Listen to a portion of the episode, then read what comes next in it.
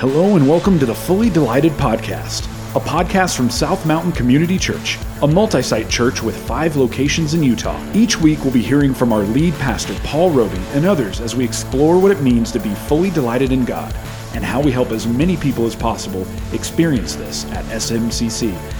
This is the Fully Delighted Podcast. Welcome, everyone, to the Fully Delighted podcast, a conversation where we're trying to allow people to have more delight and less despair in their life. My name is Adam, and I'm the Campus Support Team Director at South Mountain Community Church. And with me today, I've got Paul Robie, our lead pastor, and Eric Nelson, our teaching pastor. Guys, welcome to episode five of the Fully Delighted podcast. Good to be here. Yeah, really excited, loving this. Great. I, I'm really uh, enjoyed uh, just the content that we got to go through last week. I hope our listeners did as well. And, and if you missed episode four, um, I think it's a really helpful podcast, um, just with some some really good information. And and just be, before we kind of get into everything for today, I just want to do some some housekeeping. So for episode four, we mentioned these gospel versus religion cards and irreligion versus the gospel cards, and we had a lot of people that were asking about the cards. So what I did basically is I changed the description in episode four to have a link to a Google Drive folder. So now people, if you go back, you can go to the description and find that um, that link there. So then you can just download those and look at those as well. Now today, um, a few things just to remind you guys about. Um, we would love it if you would help us out by subscribing. If you like this podcast, if you think it'd be helpful for other people, we'd encourage you to subscribe, leave a review and share with a friend. We've got some reviews that have been coming in, and we're really thankful for those and hope that they keep coming in. Um, our podcast has just about a thousand downloads, which is pretty crazy in just about five episodes, which is uh, just amazing to see that people are sharing. They're they're giving it to other people, uh, listening, and uh, we're really thankful for, for all that as well. And this is an interesting reminder here. One, we do have a voicemail for today from a listener at our St. George campus, which is uh, really excellent to, to have somebody uh, listening there. We love our St. George campus and uh, excited for that. And uh, so we have that at the end of the episode for today, but we want to remind you that if you would like to call in and ask a question, that number is 801 382 8151. That number will be in the description as well. Guys, for today's episode, we want to talk about the mission of SMCC. Paul, can you just give us quickly, you're the lead pastor, what is the mission of SMCC? Why do we exist?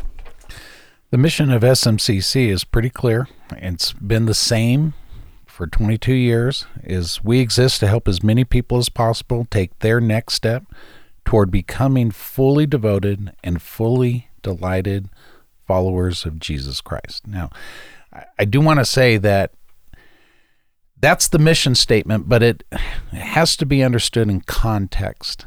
As we came to Utah and thought about SMCC in the context of an LDS culture, that really did guide us in how we wanted to state this mission. Now, this is a little, little bit delicate right now to be able to describe Mormon culture, LDS culture, um, in in a way that's maybe not as positive as somebody like is from that culture might want to hear, but we believe that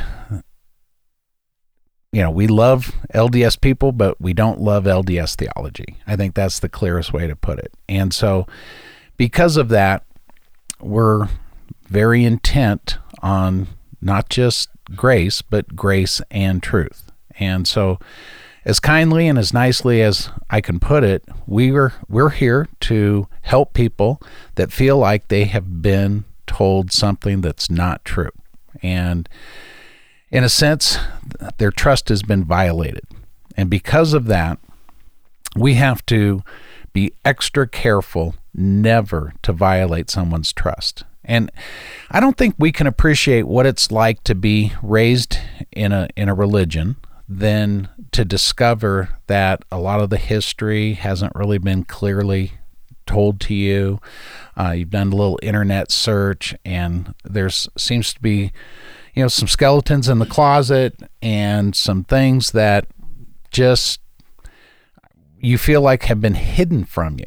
And some of the explanations you've kind of just put on the shelf, but now you've got them off the sh- shelf and you're holding them under a bright light and it's not meeting the smell test and you, you just feel devastated because you've lost trust in an institution that you have loved and devoted yourself to for a long long time. It's like discovering that a person that you've basically given your life to has violated your trust has uh, lived you you in a sense have participated in living a lie and and that's got to be super difficult and so we entered the ministry here in Utah as SMCC with that in mind that we were going to minister to people most likely that feel like they have had their trust violated. And so we like to say that no matter what we do as a church, we will not violate people's trust. That is a foundational principle for everything that we do.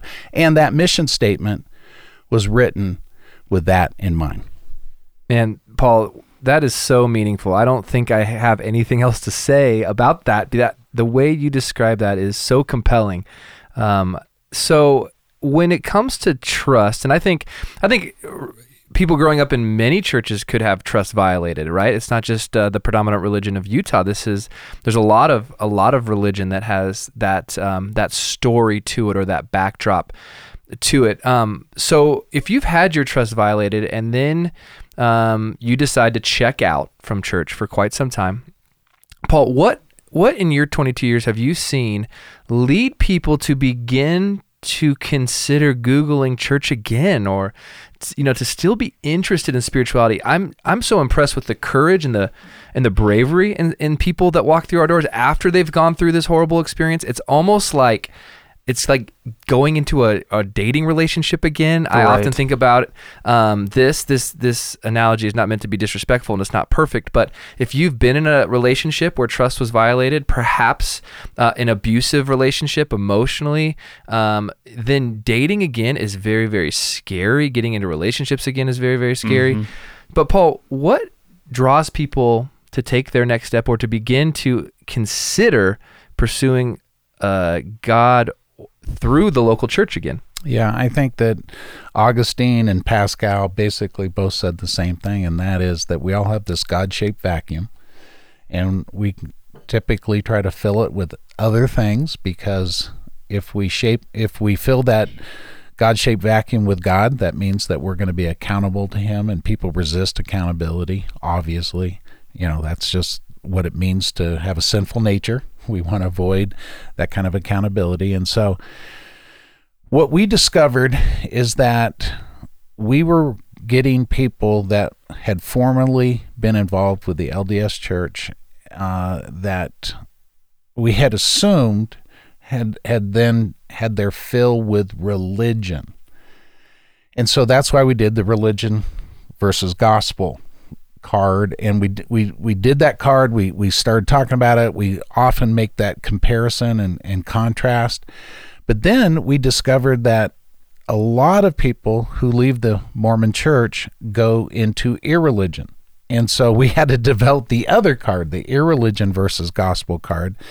And and so we for probably the first 10 years we just focused on go, on gospel versus religion and now I think that we've kind of opened our eyes to see that man, there's a lot more to that. And and most LDS people don't go from LDS to uh, evangelical Christian church or something like that. Most go to nothing, spend a period of time as nothing, nones, and uh, then start to have that that appeal that only only God can make sense out of life. Uh, you know, there, obviously we believe that uh, purpose and meaning and significance are so important to a person. The idea that we're unconditionally loved by someone greater than us, and all those kind of things are so powerful in our life that eventually many people do find their back way back into some sort of faith structure. So, for the listener who hasn't experienced this type of journey,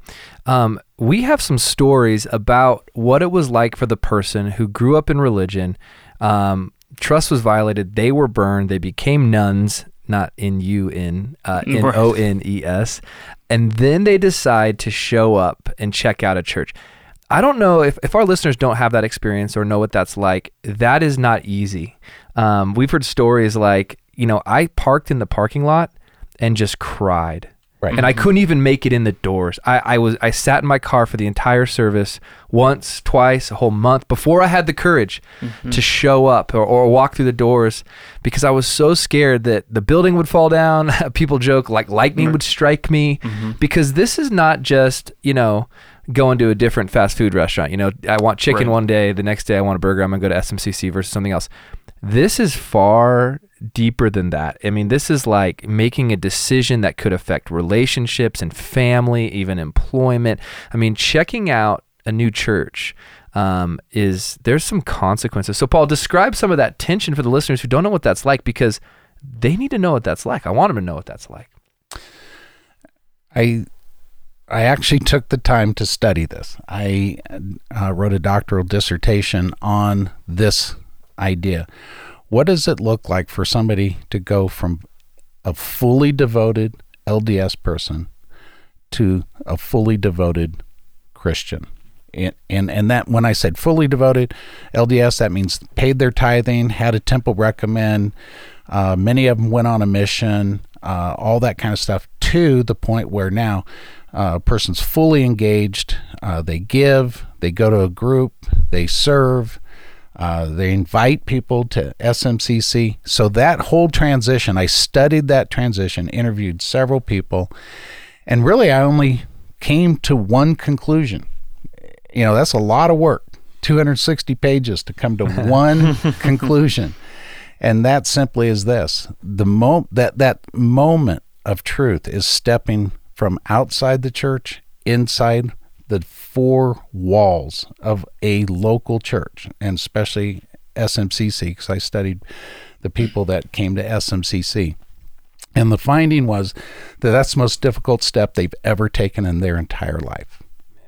And it's kind of like am i signing up to get burned again? Am i Right. is this just repeat of what i've experienced? And so the apprehension and you described it people crying in the parking lot not intending to go to first service trying to go to second service forget it come back next week try again. They mm-hmm. finally walk through those doors. That is the most difficult thing. Not only is it difficult because i don't want to get burned again but if they still have a sense of loyalty to some degree to the LDS church or that doctrine has infected them, they know that that's the first step toward apostasy. Mm-hmm. What's and in- oh, and so if they if the Mormon church is true, I'm actually heading for hell here.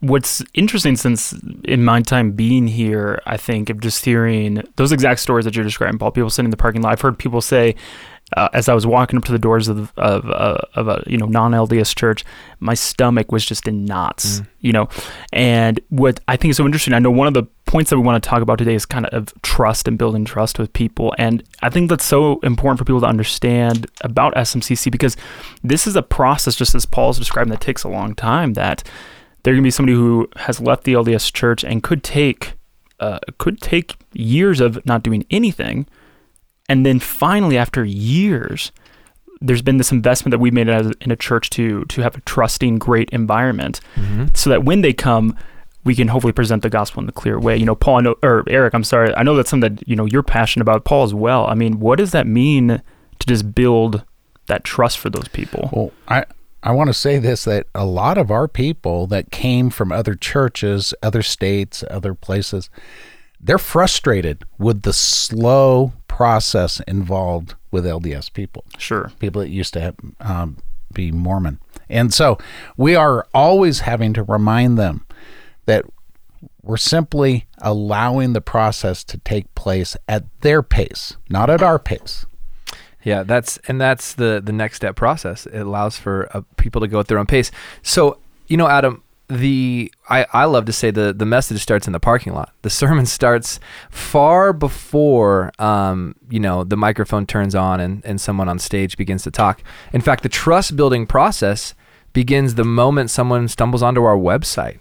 Um, so you know, I think we should talk about how we earn trust. Uh, you know, what does that look like? How is trust earned just in any relationship? In my mind, trust, there's a lot of different definitions or ways to think about it. It's a word we use all the time. But, you know, something around earned confidence, you know, earned confidence is that we are earning people's confidence as a church in, in Utah. And that happens far before someone someone gets on the stage. And so we can we can talk about all those ways that we earn confidence. Uh, that might be really helpful. What yeah, do you think, I, I've thought through this, and and I think if you're part of a Christian culture, a subculture, or an evangelical subculture, we do things and kind of wink at them and not think much about it. For instance, hype an event like it's going to be amazing. We don't do that. Yeah, because if it's not, we just overpromised, underdelivered, and that violates trust. Hundred percent. We never take an offering at an event unless, and and we would never do that. But in in it, we, I guess it would be okay if we did that if we said, and we will be taking an offering. Mm-hmm. Mm-hmm. Because we don't want people to come expecting something and get a different thing. And so we have to actually sit down with speakers, and we rarely have speakers from outside, but when we do, and we've had some pretty big name people Frank Turek, John Maxwell, different people like that. And we have to actually say to them, it's not okay to invite people to receive Christ because they came here for a different type of event.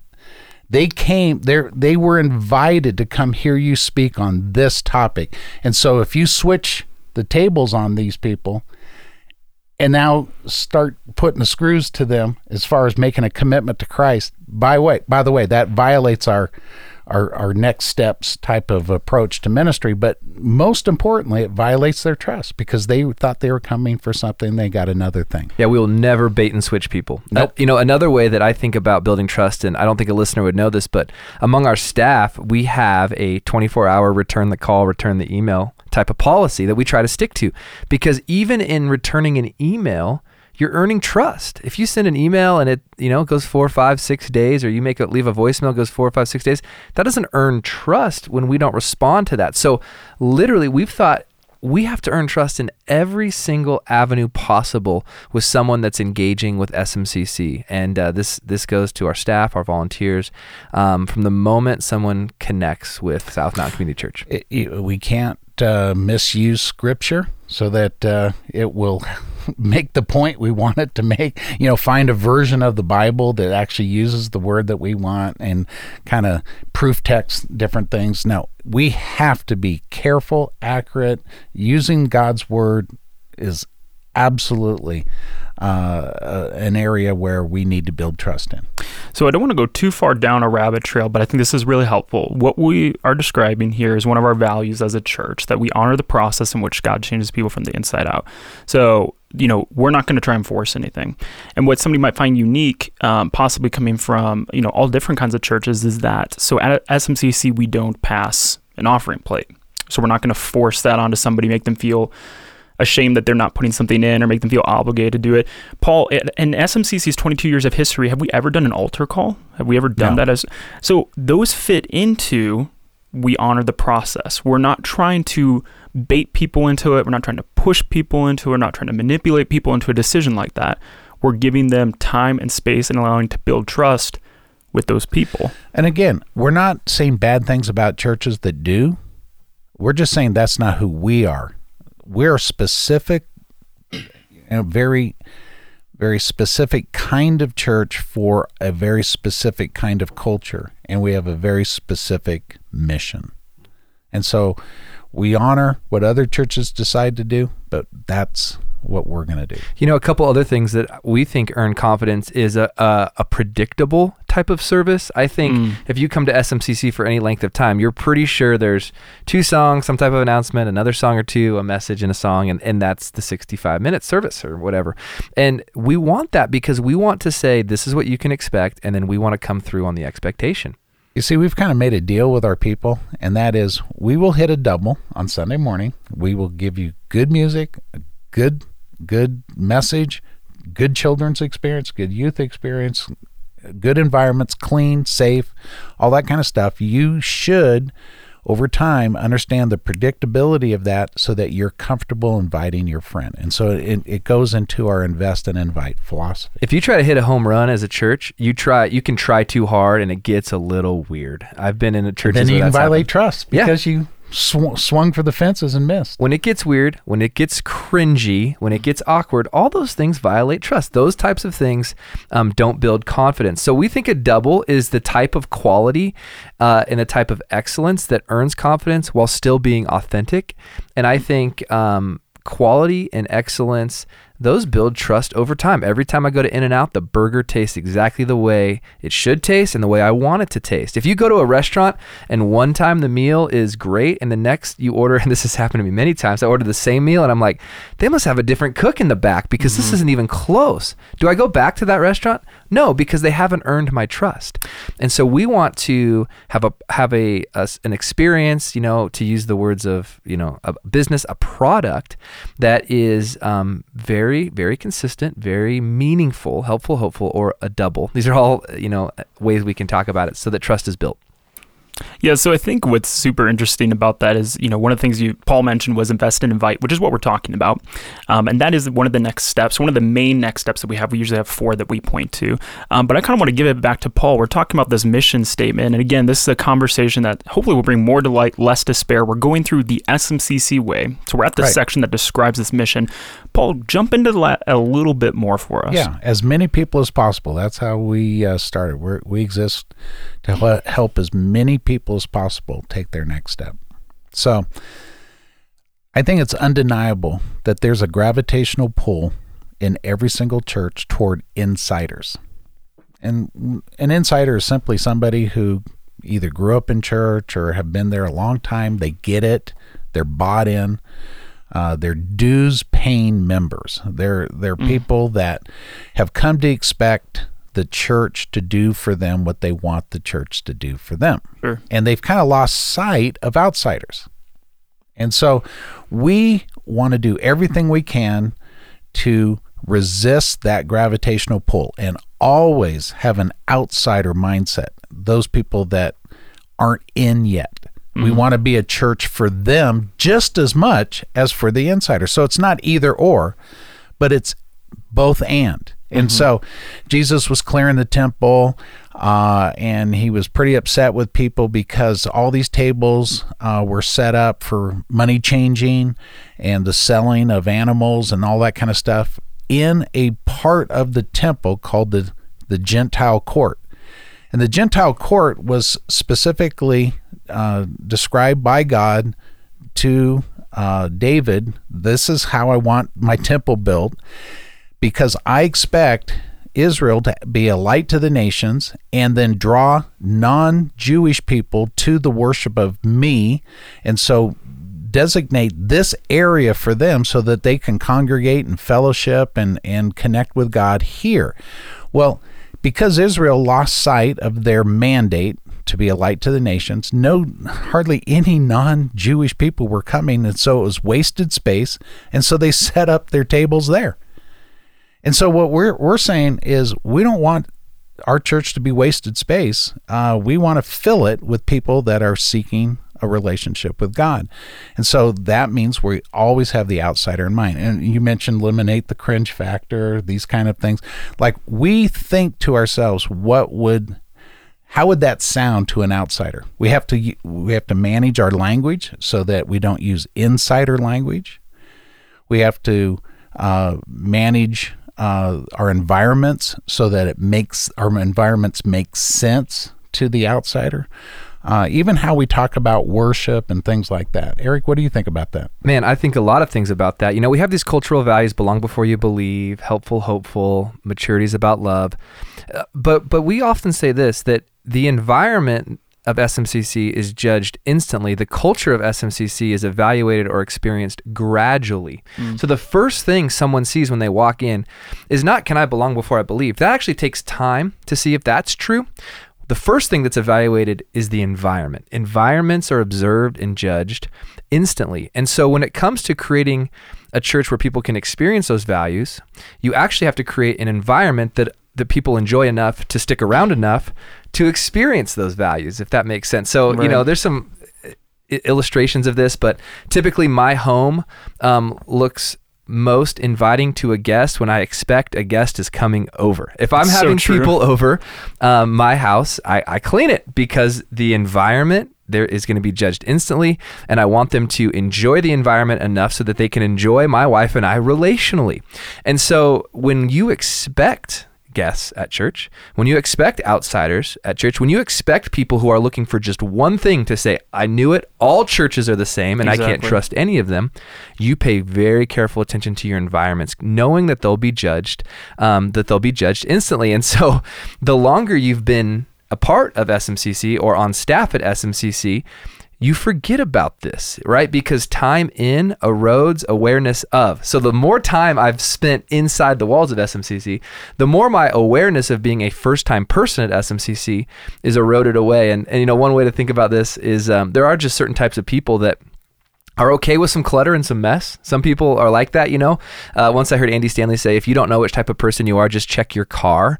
If you have to move things before a person can ride in your car, you might be a person who doesn't see the mess. Um, but we want to be people who constantly have our eyes glued to what will a first-time person experience when they walk when they walk through our door. So those are some of the helpful ways, Paul, that I like to process uh, environments judged instantly.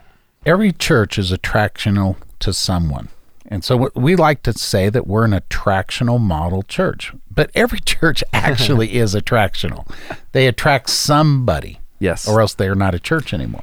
And I guess what it is is in the world, um, you know, just to break it down for people in the quote unquote church world, we use that term attractional because 95% of the time that's used to say attractional is for an outsider person, right? If you were to look at churches across the board, if they were to describe themselves as attractional, it'd be that they're uh, want to be inviting for those people from the outside.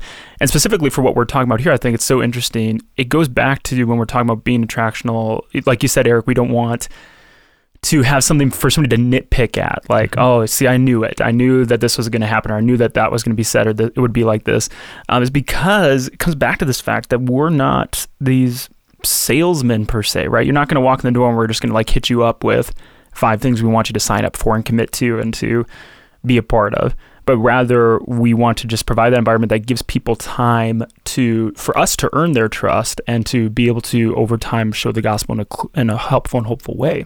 Um, so i really do love that about yeah, smcc what, what we're trying to say to them is we want something for you more than we want something from you. If, if that gets reversed, uh, they're they're gone. But you know, attractional that word, the tractional model church gets a bad rap because some churches have taken it to a ridiculous end. And that that means that they uh, preach what I call man-centered messages. Uh, they make a big deal about the person, and we we know all what this looks like by watching TV if we want. And it's all about you, and it's it's about you becoming rich or famous or healthy or something. It's all about you. God exists to make you happy. And we did uh, earlier podcast about uh, um, what theistic, Yeah, moralistic, moralistic. There, yeah, therapeutic, deism. Yeah, Yeah, man, I, MTD. MTD. That's right. Yeah, and and so that is a perfect way to talk about man-centered type of gospel, and we don't want to do that.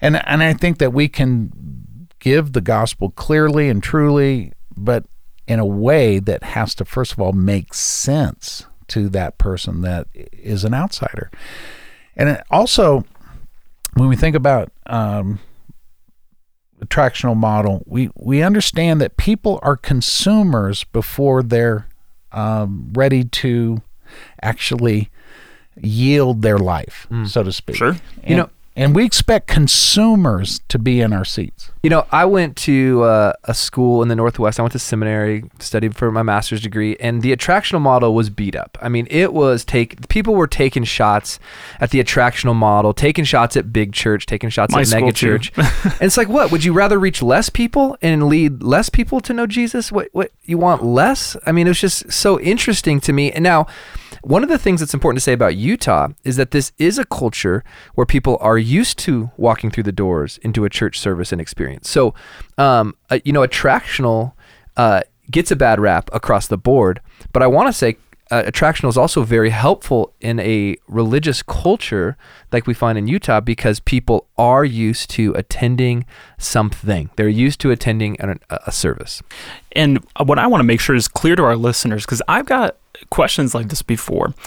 Um, people that I went to school with, people that I grew up with, asking, so if you are part of an attractional, let's just use that word, quote unquote, attractional church, then that must mean in some way you have to water down the gospel. Like they think it's one or the other. And and I would say at SMCC, I mean, I've seen meetings go very long when we're doing sermon prep, talking about how we have to make sure that we're getting this right. We can't be, you know, talking about something that isn't true. And there are a lot of things in our messages, a lot of things in the gospel ultimately that we're drawing these messages from that, that are offensive. So we embrace those things, but we're trying to eliminate everything else. If we can eliminate something that's offensive, or well, offensive is not the right word, uh, barrier right. is a better word then we'll do it. But if it's the gospel, gospel is what it is. The New Testament talks about this. People can stumble over the gospel. They, I, am just not okay with people stumbling over the way we do church. Correct. If they stumble over the gospel, the New Testament talks about how difficult the gospel can be to um, to receive. I understand that, but the reality is, is most people who have been burned by church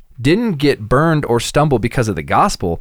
They got burned. They stumbled over leaders who couldn't be trusted, people who were hiding things behind the curtain, people in power who used people to get something from them so they could level up in their power. Those were the things that people burned, got that, that burned people and the things that people stumbled over. So um, I think we have this series coming up called The Dilemma, where we're looking at false dilemmas. Um, the the it's a false dilemma to say the attractional church cannot be a gospel centered church. That is a false dilemma. You can have both of those things at the same time. And um, obviously, I'm a little biased, but I think SMCC has found that sweet spot.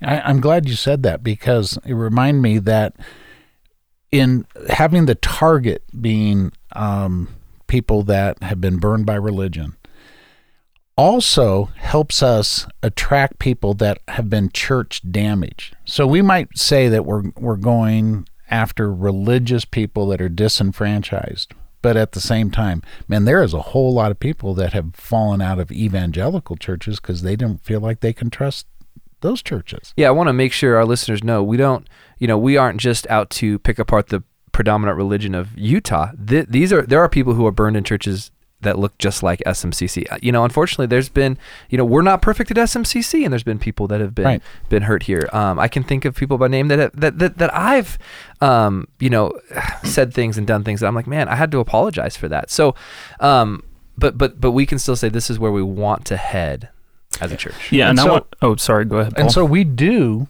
choose topics sometimes, sometimes work through a book of the Bible, but we'll choose topics that make sense to the outsider. Mm-hmm. These, these, these are felt need type of sermons, like parenting, marriage, that sort of thing. Uh, we call the, sometimes we call those wisdom series. These are these are questions everybody's everybody is asking, not just Christians. Mm-hmm. Absolutely. And one thing I just want to add before we go back to you, Eric, just to make it clear, you know, I I really appreciate what you said. We're not necessarily trying to pick apart like you said, the predominant religion in in Utah. Even where I used to work in New England, um, that's an area that was scarred by um, Catholicism in the early 2000s. These scandals coming out, these things that happened. Again, a similar way that people were burned by just um, people who who couldn't live up to their own standards, right? And I do appreciate at SMCC, we're not claiming to be perfect. Mm-hmm. You're not going to come to service and, and hear us come from stage and say, follow us, because we always make the right decisions, right? Mm-hmm. It, we want to to have that authenticity with people. Absolutely. So, Adam, I know uh, recently you got a series of emails about people asking great questions. We love these questions, but like, hey, on Sunday mornings, you guys have lights that shine around. I mean, couldn't that money have been spent elsewhere? You know, you have these big buildings. Um, I mean, uh, shouldn't that money have gone here or there? Um, I think it's helpful to connect the dots for people because yes. I think we're very close to just connecting the dots, just one or two sentences. But what we're saying is that environments matter because environments are judged instantly. If the environment makes people awkward and, and makes them cringe, they will not be able to listen to a presentation of the gospel because they either have already left because it was so awkward, they're not sure they can trust the person sharing the gospel, or they're so on edge that they're just not listening well. And so we want to create environments that make it easy for people to hear the gospel. Now, of course, environments are always a matter of preference. I think it's important to talk about that, right? Um, we've chosen the type of environment to connect with as many people as possible. So we've said, what types of people are in Utah? Um, how do we reach them with a certain environment? And so we've chosen that type of environment. And um, it's not, Paul, I like what you said. You know, there are other churches that have chosen to create different types of environments. But we think this environment is comfortable for this group of people, um, and that's the group of people that we want to serve. It's almost like you're having, like you mentioned, having guests over. You're gonna you're going to serve the meal that you think your guest will like. Ooh, and if great. they have some food allergy or something like that, you're going to avoid that. Oh, they don't eat meat. Uh, we're not going to talk about those kind of people, right? That's my Adam? wife. Yeah. okay. but at the same time, you know, you're going to try to give them a meal that they would enjoy. And so that's actually kindness. That's love. That's thinking about them. And so churches that are insider focused always serve the meal that the insiders like. I think are actually missing something here in terms of hospitality. You know, the genuine sense of we're, we are not here just for ourselves, but we expect outsiders to be in the seats today, and we're going to make sure that they had a good experience. And that just resonates with me because my wife, who does have some food allergies, is always, and I always forget because I'm not thinking about it because I don't have food allergies. You know, we invite somebody over, she's like, Did you ask them if they have allergies? Do you ask them if they have preferences? And sometimes we do make meals where I'm like, Well, I would have liked that other meal, but I know that these people are coming over and they can't eat this or they prefer this. So we bend our preferences to um, what they would enjoy and what would be great for them. One other thing comes to my mind, and, and this is a question I have to ask, answer a lot, and that is uh, people that are insiders moving to Utah, come to SMCC, say, well, what's in it for me? If, if, if this is all about, you know, trying to help outsiders connect with Christ, what's in it for me? And, I, and I'm thinking to myself, have they never heard of the Great Commission? I mean, Jesus didn't huddle up the disciples at the end of his life and discuss all, all kinds of subjects. He said, There's one mission here, and that is to help as many people as possible become disciples of Jesus Christ. FDFD. And so we actually want to be the kind of church that doesn't just send money to missions and let those people reach people for Christ. We want to be the kind of church that every single person at SMCC can actually uh, participate in the Great Commission in investing and inviting, investing in redemptive relationships, inviting those people to church, and with confidence know that those invitations, once they're received and acted upon, that that person will have a great experience and to some degree, there's a great likelihood that that person might uh, then cross the line of faith and become a Christian. That is a win for any insider. Absolutely. It really is. So, what we're saying, you know, in this section is that ministry into a culture should always contextualize itself for that culture. So, in Utah, um, where the culture is very clean, uh, very polished, um, there's a high level of professionalism. Uh, there's a lot of chains. There's not a lot of ma and. Um, you do ministry in a way that fits into that culture. And so attractional really is a way to contextualize ministry for for Utah. And so that's part of why we've chosen this. And so, you know, when Jesus showed up in new towns, he contextualizes ministry for that culture. When the apostle Paul went to new new towns, when he went to Athens, he contextualized. He did ministry different in Athens than he did in say Philippi or Ephesus.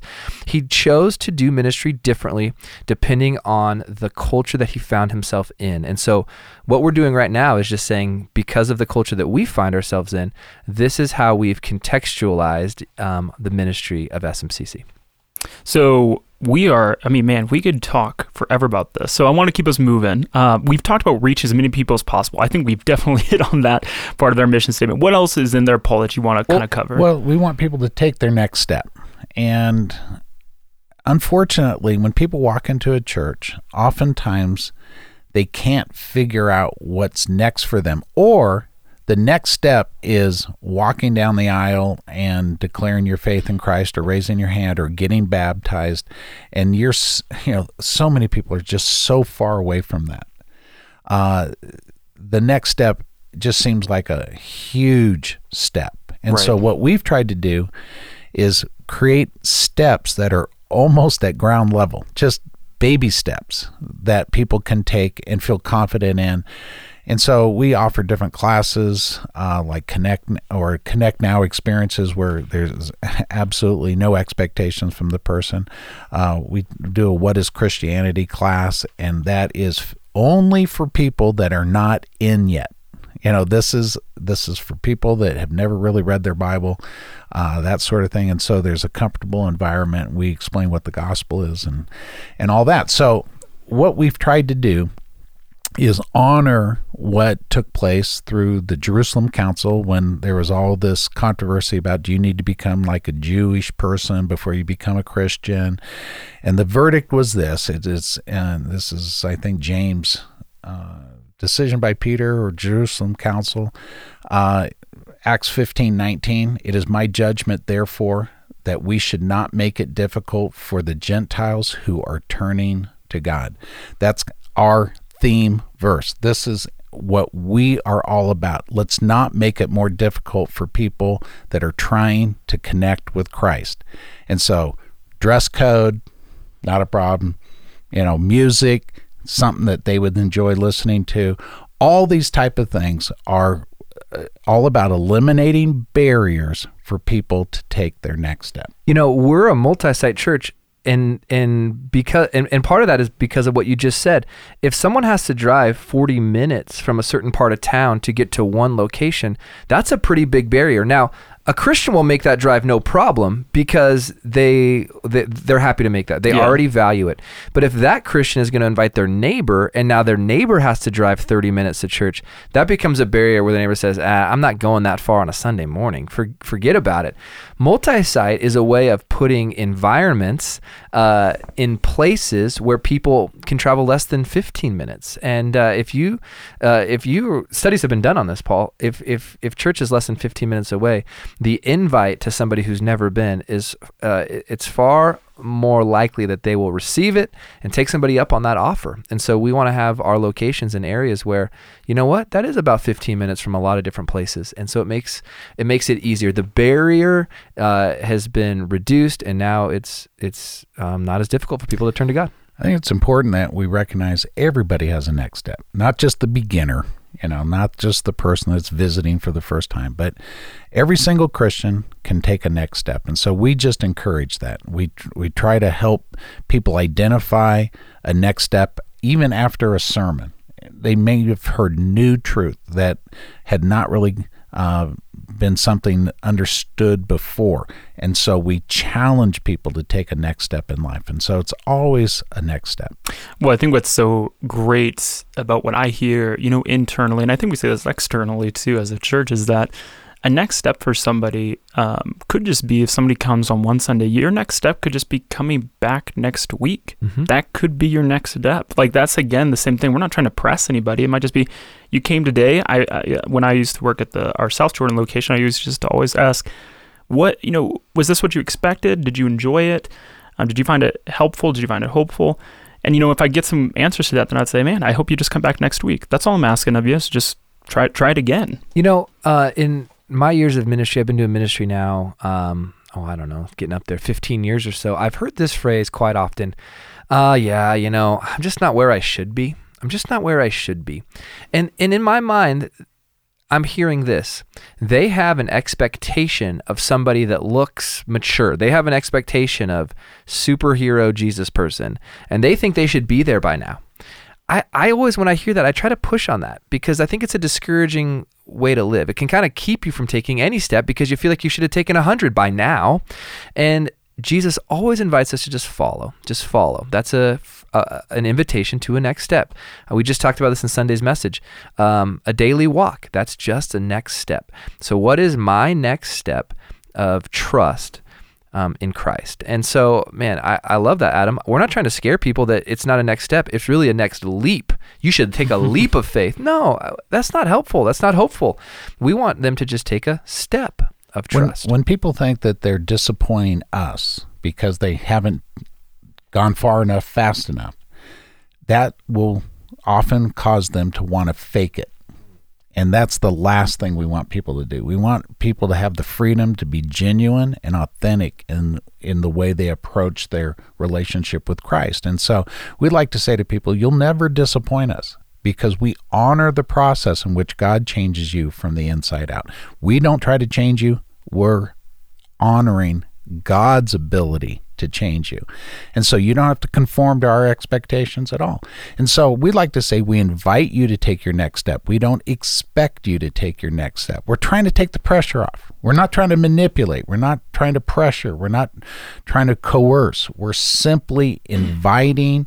Uh, we're, we're setting the table so so that they'll want to take that next step. And that is so refreshing to people who have never experienced that in a in a church before. And ultimately, what that does, back to where we started this conversation, is it just builds trust. It really just there builds you go. trust. Yeah. Yeah, and with this all, man, I think this is incredibly helpful. Um, I, I hope for people, I'm finding it helpful just even in this conversation. And I've already got, I know that we're coming close to the end of our time, but I've kind of already got some idea of what next week's episode is going to be. But Paul, I want you to finish reading that that mission statement, and let's just pull a couple pieces from that because I want to get through the whole thing today, the whole mission Yeah. statement. Well, we, we exist to help as many people as possible take their next step in becoming fully devoted and fully delighted followers of Jesus Christ. And so we shorten that to FDFD. Mhm. And uh, so full devotion is important to us. And Eric, uh, I'm going to let you describe what we have come to mean by fully devoted. What does that look like? Yeah, you know, when it comes to devotion, most churches have something like that in their mission statement. Most churches have some type of devotion uh, in that. We want to be devoted to God. We want to be devoted to Him. We want to serve Him. And so churches usually break those down in a whole bunch of ways, uh, usually five. And, you know, sometimes it's evangelism, fellowship, uh, service. You know, it's always broken down. And and we looked at devotion for us and said, you know, I'm not sure. This is a couple years ago. I'm not sure it's as clear as it could be because what we noticed is that there were three major topics that we came to in every sermon. Every sermon, every series circled around these three different topics or all three at once. And we finally just said, let's put it down on paper. So devotion involves these three things at SMCC. This is how we talk about it. And I'm convinced these are the three areas in which um, Jesus invites us to trust Him. These three areas are so important. Um, and yet, they're not just a Jesus thing. These three things affect everybody's life, regardless religious, irreligious, Christian. These three things. They are identity, which is the story I tell myself about myself, the, my identity. Who, who am I? Authority right is uh, where who answers the biggest questions of my life? The authority. And then my activity my activity. That's what i'm doing. Most churches who talk about devotion they only talk about activity. This is what i must be doing. Devoted people just do. And and we looked at that and we said that can't be true because it's actually my beliefs that drive my behavior. And if I just let my behavior drive my beliefs, I might think I can behave my way into something. And so we wanted to step back from that and say it can't just be about my activity. There's something bigger than activity, and that is my identity. And so at SMCC, full devotion involves those three things. So identity is I define myself by what Jesus did for me, not what I do. So his performance, not my own, is the basis for my identity. And therefore, my identity is secure. It's not based on my performance, it's based on his. Then there's the authority. I find delight in submitting to what Jesus says, not in what I say or anybody else says. So he is my authority. So that's master, Lord, Savior language. So, uh, and then there's activity. I find delight in doing for others what Jesus has done for me, loving others like Jesus has loved me. And so every sermon falls into one of those three categories. And so when we talk about full devotion and full delight, devotion is those three things. Jesus, I get my identity And- from and- him. and He's my authority. Activity. Those are rooted in the fall. Uh, you know, the violation of God's authority, the rebellion against God's authority, which affected Adam and Eve in terms of their uh, view of themselves. They were, for the very first time, insecure, and they lost a sense of identity, and their behavior immediately changed. They started to blame each other and that sort of thing. And so this is this is the essence of what it means now to be restored to uh, a relationship to God. Is those three areas of life have been significantly altered. Yeah, and these three things are interconnected. One of my favorite ways to describe this, and if you've been to SMCC before, maybe you've seen us use this illustration, is that our life really is like a deck of cards. We have these we have these multiple uh, facets of our lives that make up who we are. And it's like a deck. They're all in there. Dad is in there. Uh, husband is in there for me. Pastor is in there. You know, all these things are in there. But we all have a top card, and it's the top card that we play first in most situations of life. That's the card that comes out first. We want the top card to be Christ follower. That's what we want for people. That's the the essential piece of our identity um, that all the others then fall under, and that's why the deck of cards is a very helpful illustration. So, if you're a church leader out there, a pastor out there listening to this, um, and devotion. Uh, at your church the thing you're leading people to is devotion that is just activity.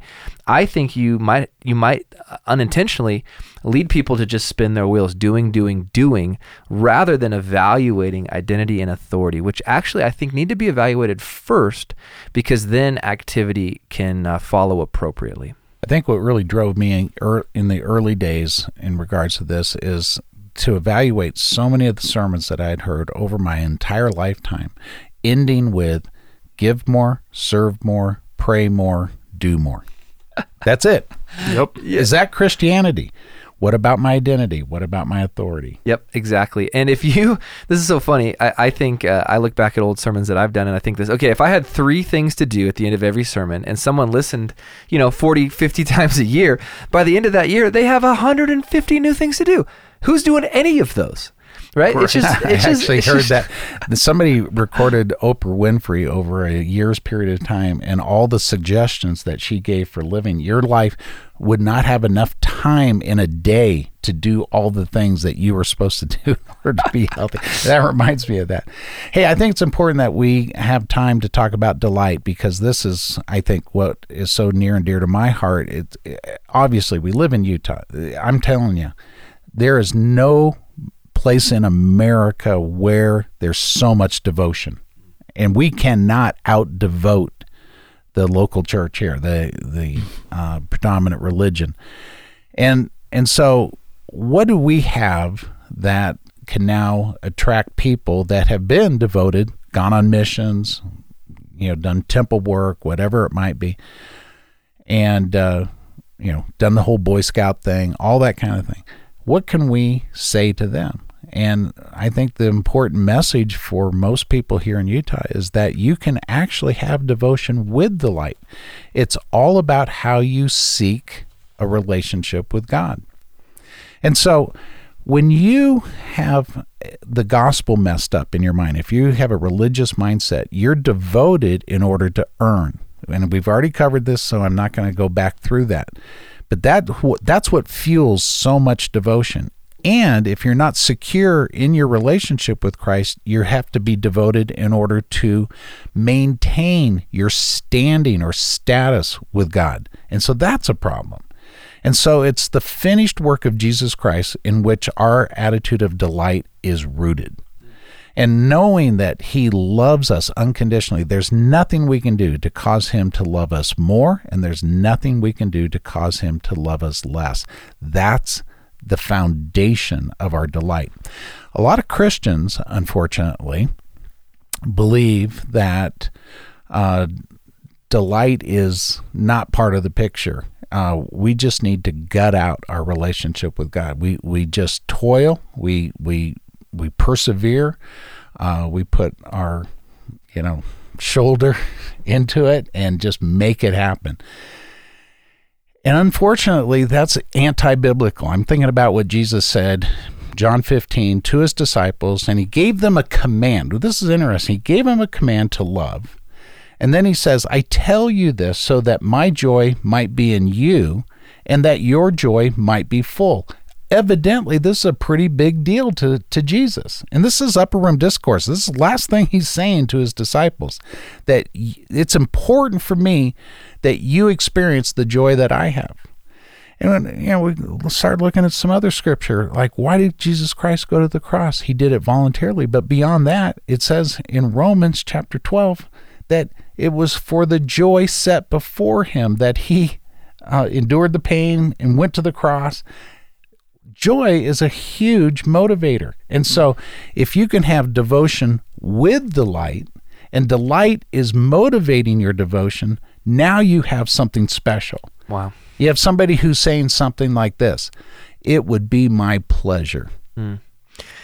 It's hard to have delight in someone you doubt is delighted in you. And when we know God delights in us because of what Christ has done, we can have delight in him. And Paul, everything you're saying, it's it's so it's so powerful. You know, one of the books that I would I, I love to recommend to people, Paul, you recommended this to me a couple years ago. I mean, I, I don't know if you knew how powerful this book would be for me and others who have been on staff here. We in fact have crafted a series around this. It's called The Search for Significance by Robert S. McGee. Uh, the Search for I'll say it again, The Search for Significance by Robert S. McGee. He talks about identity, authority, activity, uh, and delight, and it's absolutely phenomenal. It will help take somebody through into this process that's really been a part of the SMCC process for for a long, long time. Um, and so one of the things as we as we think about this next step process, Paul, uh, attractional environments, delight, uh, that we like to say, I think it's just worth worth saying is we know we can't control people. We do not try to control people. What we do control are our environments, and so we spend a lot of time working on those, knowing that great environments ultimately lead people to take next steps that lead to great devotion and great delight in the gospel. You know, I know we got to wrap it up, but I just got we to still have that question to get to too. I, Yeah. I, I really want to say this that duty is the enemy of delight. When we do what we do out of a sense of obligation to God, it really does ruin our delight. And a lot of times we like to talk about it's uh, our anniversary. We, you know, bring flowers home. Our wife says, "Oh, thank you, honey." Oh, don't don't you know get too crazy here. It's my duty as your husband to do that. Uh, we bring a meal to somebody because of an illness, and they say, "Oh, thank you so much. It's so thoughtful." Well, actually, my I put my name down on a clipboard, and it was being passed around Bible study, and I didn't really realize what I was doing. But when I found out that that meant I had to bring you a meal, uh, I did it, and it just it takes away any of the greatness of the act because it wasn't done out of delight it was done out of duty and so that's what we're trying to to to turn around in the way that people think. Man th- I, I i know that i'm the host and i shouldn't you know toot our own horn but i mean if you just listen to this you got the entire scoop of smcc in this one episode. If you're new to smcc you just got you know 45 50 minutes of who, we are why we exist what we're trying to accomplish in a pretty suc- succinct uh, summary of, of, of 22 years of ministry in utah. And you know we want to reach as many people as possible and help them take their next step in full devotion and full delight in jesus christ.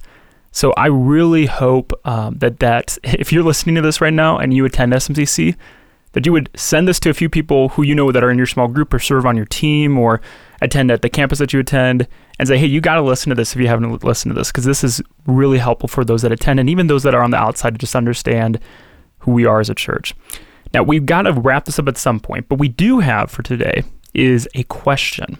We have a question from uh, somebody that I said earlier, like from St. George.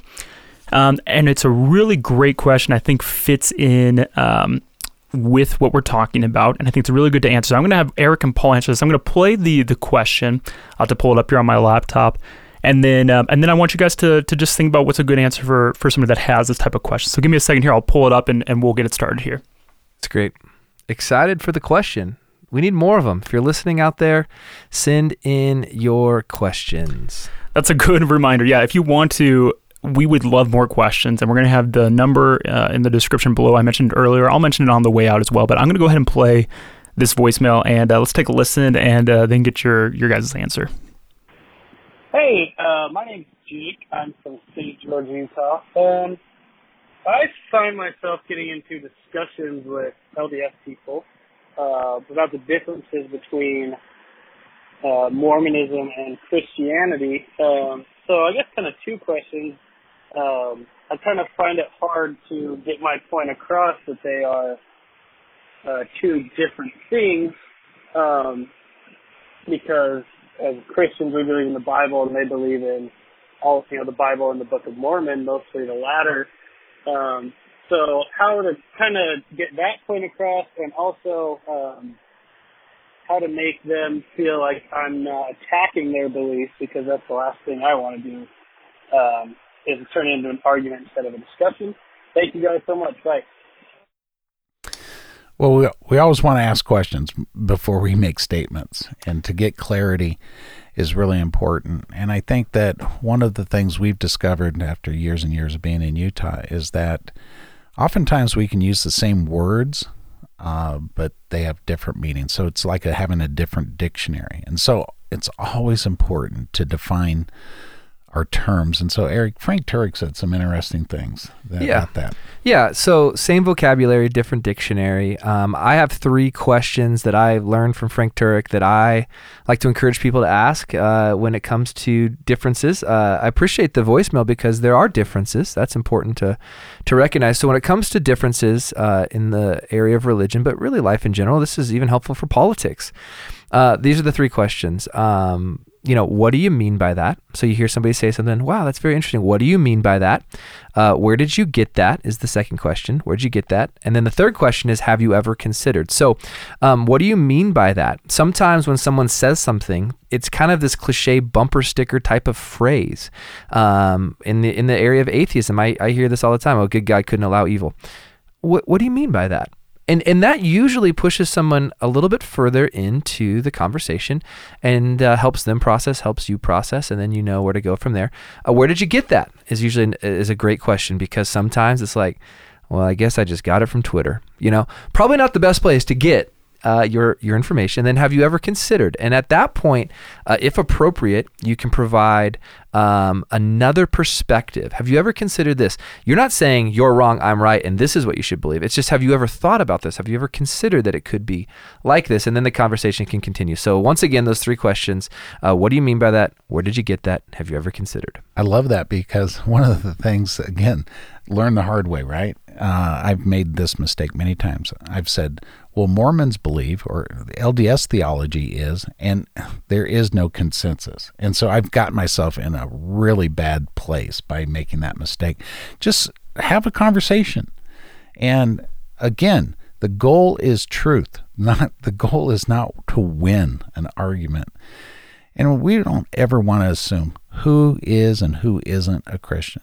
We've we've basically made uh, the decision that if we take the definition of of faith and the definition of salvation and the definition of God right off the LDS uh, website, that that those the definition of those words will not lead people to a saving knowledge of Jesus Christ. So we want to correct bad theology. But that doesn't mean that some people can actually be in the Mormon church and not believe their own theology. Maybe they actually believe the Bible. And so we want to honor that. I was just doing some marriage counseling last night for a couple, and uh, we were talking about conflict, and um, we we we talked about this.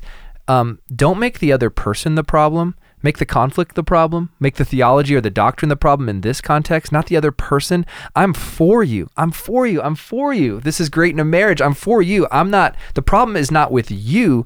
The problem is the conflict that we're having, and we can keep that in mind. We can actually get through conflict in a in a marriage relationship. And it's the same when it comes to talking about differences spiritually. The problem is not you. I'm actually for you. I want what's best for you. I love you. The uh, so let's have the problem be about we're not believing the same thing, and we want to follow truth wherever it leads. I think that's really great, um, and I want to wrap this up, but I just think it's helpful for people. What I take away from what you guys said, and, and just know from what I've seen on staff here is, you know, one, we're not trying to, we're not encouraging people to get into arguments with people. I think the most helpful thing that I learned when I moved here three years ago is we would have missionaries or elders over all the time and just ask a lot of questions, see what they think, and then be able to say, "Oh, that's interesting that you, you know, you say that. You know, here's how, what I understand, or here's what I believe." It's really helpful. You know, Paul, and I think about this too. Paul, SMCC has never organized um, going out with picket signs to the temple downtown to, protest. You know, that's not helpful either. But to just form those genuine relationships and be able to have that healthy discourse really helps. Um, with that. Is that is that basically good? We you guys We're think that we answered that that well for for. Jake down. St. George? All right. Well, what I want to do is then go ahead and wrap up with us today. So, reminder: I would love for uh, people today to just go ahead and review. share, subscribe on whatever you're listening to. Uh, we, that really helps us. I know sometimes people think, you know, we're going to ask you to do something. Hey, we're not asking for really anything else besides just 10 seconds of your time to give us a review and to subscribe and share with a friend. Um, as well, we would love to have more voicemails coming in. Um, and so if you want to, I got to grab the number here real quick because I don't have it memorized yet. Uh, the number for uh, our voicemail line that, again, we'd love to have you come in at is uh, 801 382 8151. Uh, go ahead and call in, and uh, we'd love to play your question on the show and get that answered for you. And again, just thank you for allowing us in just five episodes to get to a thousand downloads. That's really encouraging, and we hope that uh, people will continue to listen. As we know, your space on a on a podcast playlist is is uh, is you know valuable space. So we thank you for that. Next week we are going to be taking a break because of Memorial Day. Our schedules are kind of different, some traveling going on. So this is a great time to go back and catch up on some episodes if you've missed some. Next week we will not have an episode, but we'll be back the week after and continue to to go through all this with you guys. So thank you again. Have a great day. Thanks again for joining us for the Fully Delighted podcast. If you enjoyed what you heard today, please subscribe, give us a rating, or share with a friend.